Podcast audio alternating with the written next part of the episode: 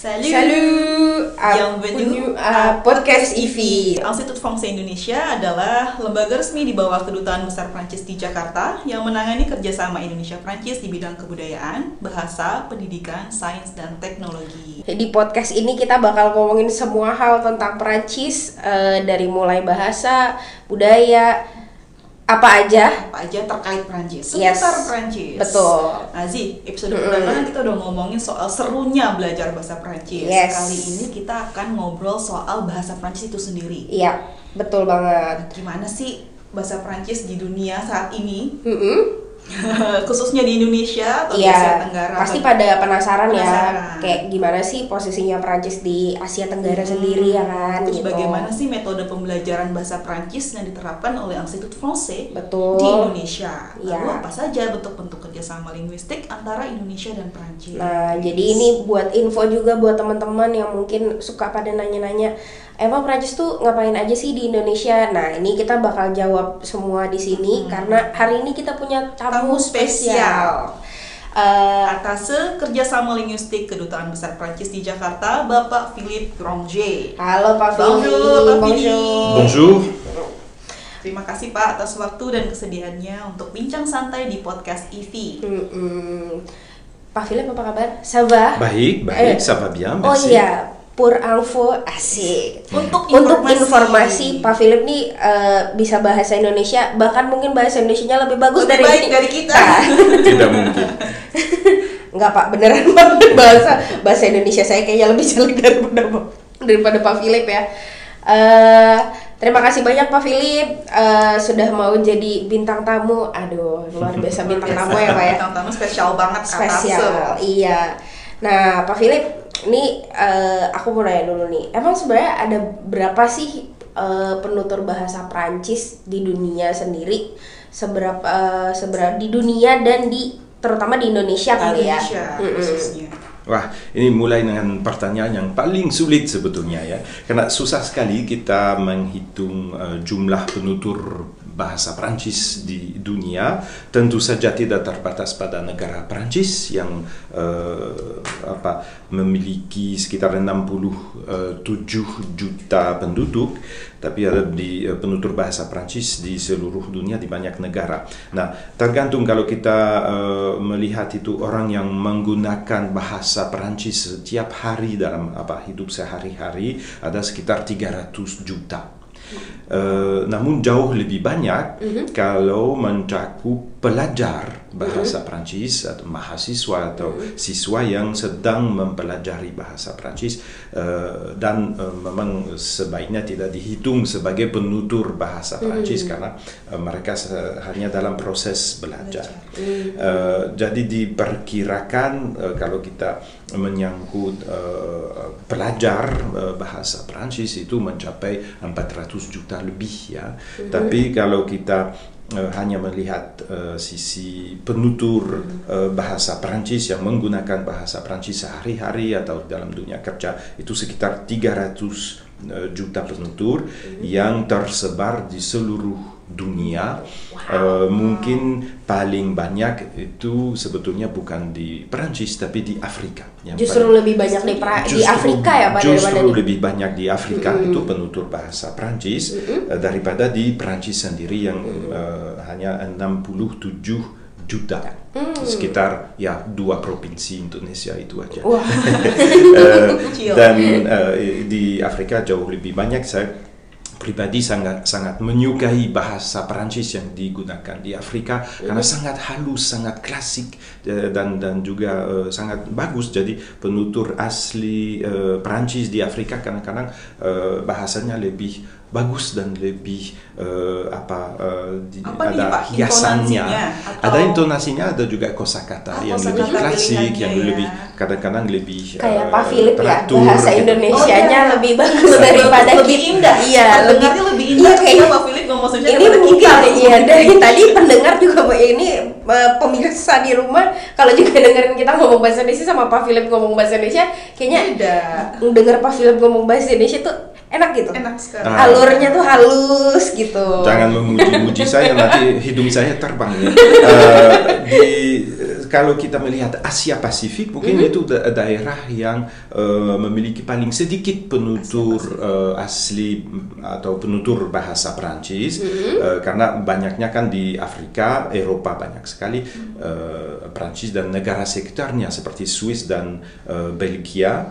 Eh, di benua Amerika juga ada, di Kanada kan, eh, di Kanada ada Di- dua bahasa resmi, bahasa Inggris dan bahasa Prancis dan semua pidato negara, undang-undang dan eh, rambu-rambu lalu lintas itu semuanya dua bahasa Inggris dan eh, Prancis. Prancis. Nah di Asia eh, Tenggara itu lebih eh, sedikit. eh, kecuali di Vietnam, Vietnam, Kamboja dan Laos yang dulu itu pernah dijajah Prancis, jadi di situ eh, bahasa Prancis masih kuat. Misalnya di Vietnam itu ada eh, sekitar 100 sekolah yang eh, mengajarkan bahasa Prancis sebagai eh, bahasa pengantar, ada juga beberapa jurusan di universitas.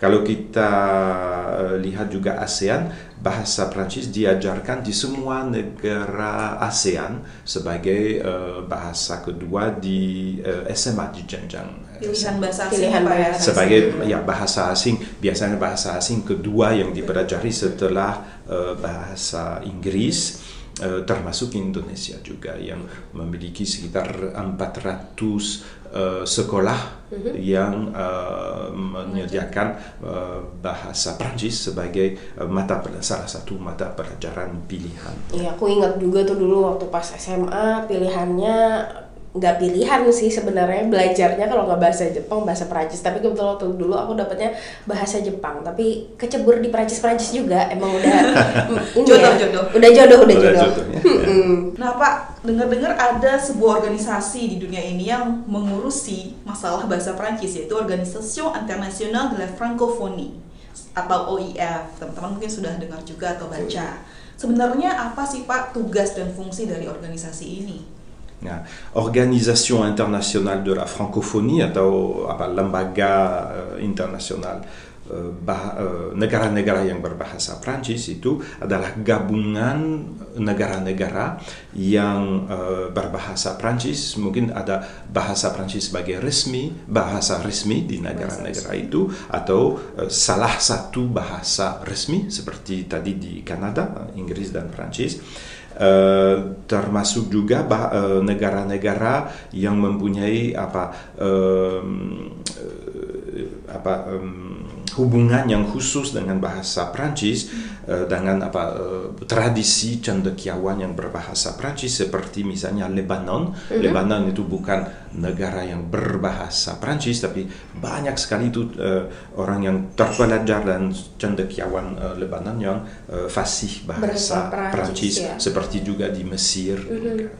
Eh, dan eh, organisasi organisation internationale de la francophonie itu eh, mengadakan menga- m- apa menjalankan beberapa kegiatan supaya saling eh, membantu antara negara-negara yang berbahasa Prancis dan tentu saja tidak di bawah em, apa leadershipnya eh, atau eh, kepemimpinan Prancis. Jadi bukan bukan Bukan. Prancis yang mengatur itu eh, di eh, lembaga itu diatur oleh para eh, anggotanya. Dan eh, misalnya ada kerjasama eh, antara universitas-universitas yang berbahasa Prancis, eh, ada pertukaran mahasiswa antara negara-negara yang berbahasa Prancis. Pokoknya saling saling membantu dan kadang-kadang sampai eh, tidak terbatas pada soal pendidikan kebudayaan dan bahasa. Kadang-kadang ada juga bantuan, misalnya ada musibah di Haiti, Oh, eh, jadi- negara-negara hmm. yang lain akan turut ikut turun bantu lewat OIF gitu ya Pak ya Betul, le- lewat Jadi ada OIF. solidaritas juga yang Betul. dibangun di Iya. organisasi ini ya Pak? Jadi OIF tidak terbatas pada soal bahasa, ada juga eh, apa ikatan eh, seperti persaudaraan. Hmm, tapi yang menyatukannya itu ya si bahasa, Si bahasa. Betul, sebagai betul. Betul. dari negara-negara anggota. Terus aku juga dengar nih, kan setiap tanggal 20 Maret itu ditetapkan sama OIF nih sebagai Journée Internationale de la Francophonie atau Hari Frankofoni Sedunia. Nah, kira-kira menurut Pak Philip tuh tujuannya diadakan Hari Frankofoni ini uh, apa sih?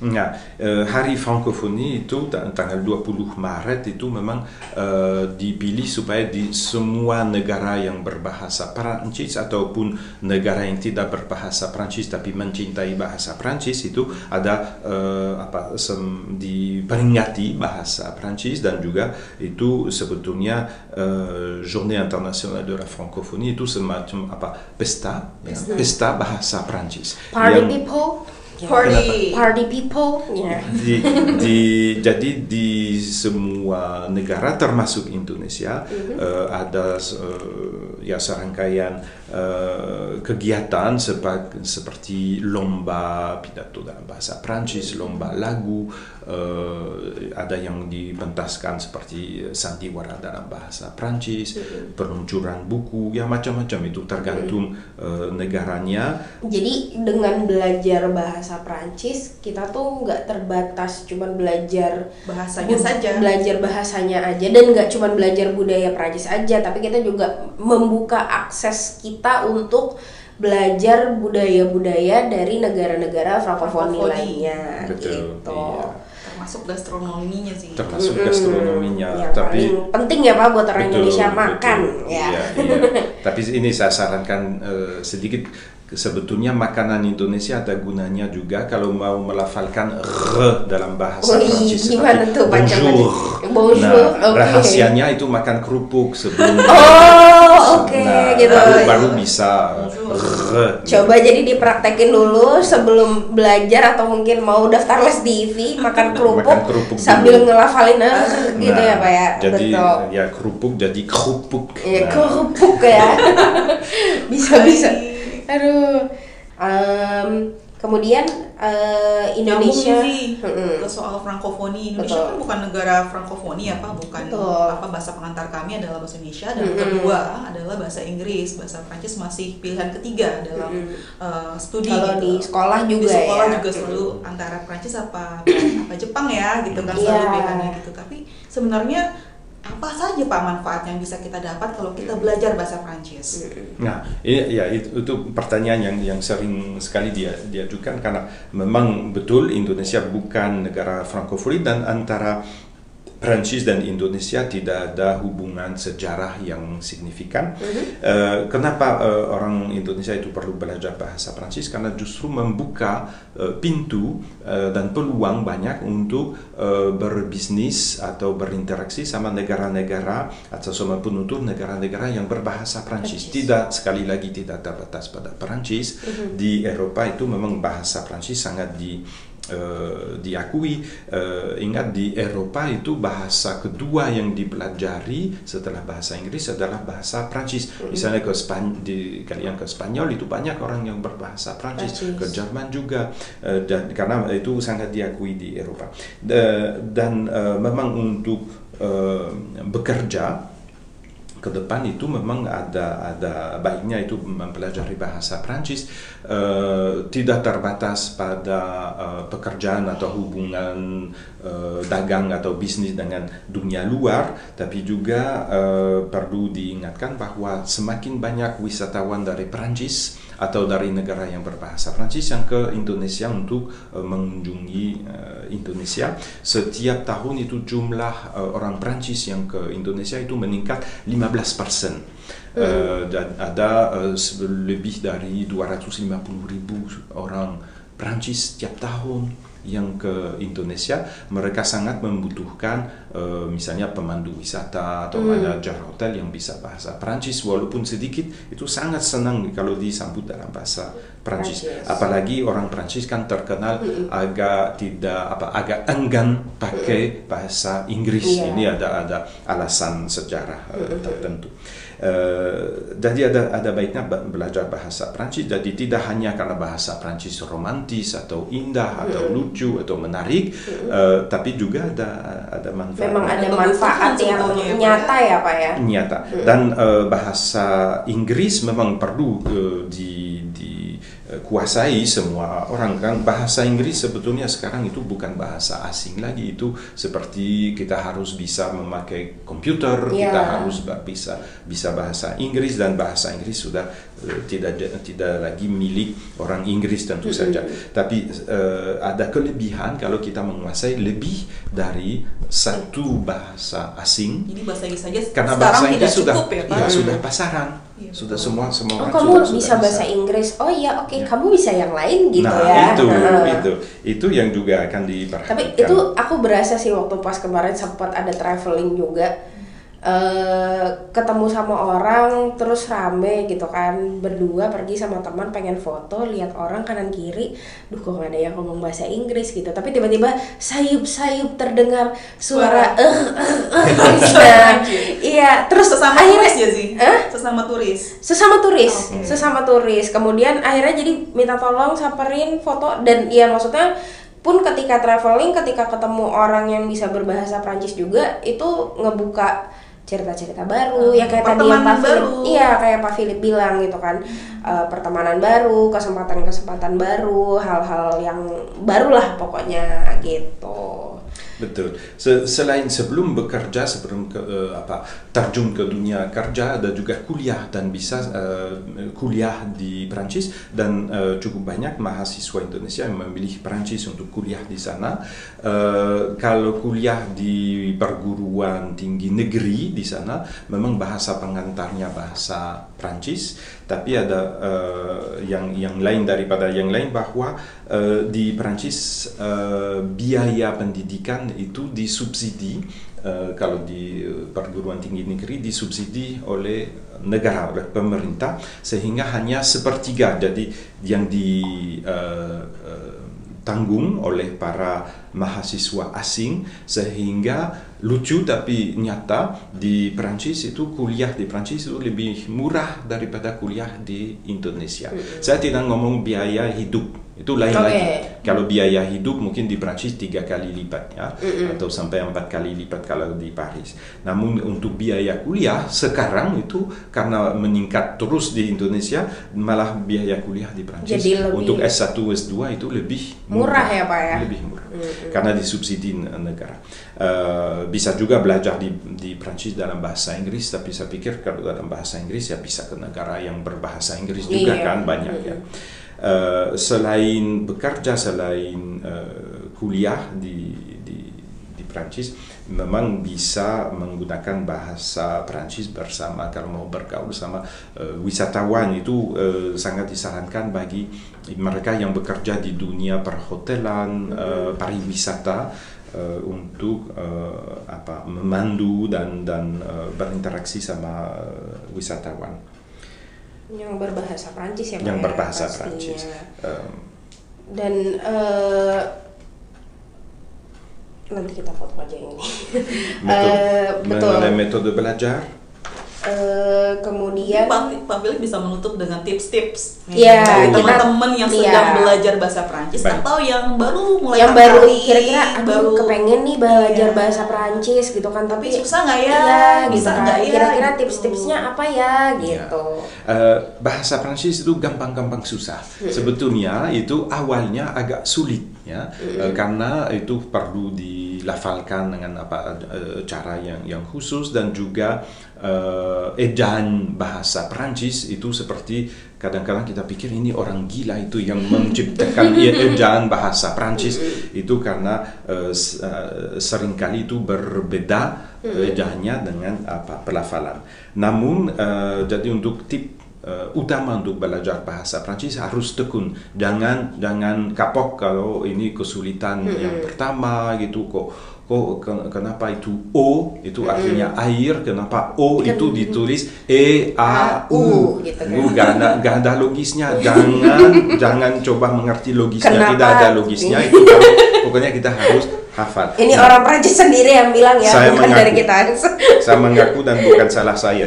Iya, Eh, betul, dan, Pak. eh, itu tips kedua kita harus mencari cara untuk mendengarkan bahasa Prancis dan itu sem- semakin mudah itu di YouTube ada juga banyak eh, cara untuk belajar bahasa Prancis eh, akses dengan Informasi udah banyak ya sekarang. Banyak sekali dan eh, tentu saja kita tidak hampir tidak mungkin belajar sendiri gitu dengan komputer itu sebaiknya kita daftar di IFI di Institut Français d'Indonésie.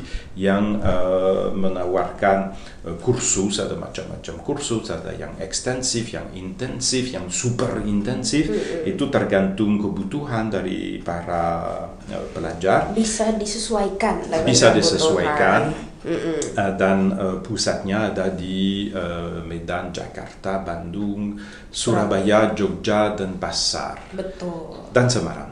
Dan Semarang akhirnya Ah. satu lagi dan Semarang. Dan Semarang. Ya. Oke. Eh, baik kalau begitu terima kasih banyak Terima Pak Philip. untuk waktunya. Merci beaucoup. Merci à vous. Teman-teman yang sedang belajar bahasa Prancis, jangan lupa tips dari Pak Philip. Tekun, Betul, tekun. banyak baca, banyak mendengar, be creative in learning Mm-mm. process. Iya, Dan betul. uh, makan kerupuk. Makan kerupuk. Itu dia. Jangan lupa kalau kata Pak Philip Tips makan pamungkasnya adalah kerupuk. makan kerupuk. Nah, Kerup- kerupuk ya. Oke. Jadi mulai dari sekarang kalau ngomong kerupuk jangan kerupuk, kerupuk.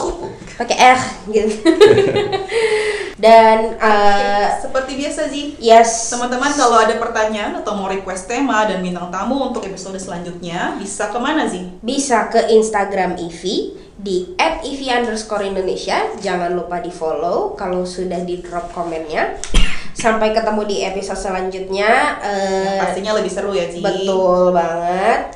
Merci et au revoir. Au revoir.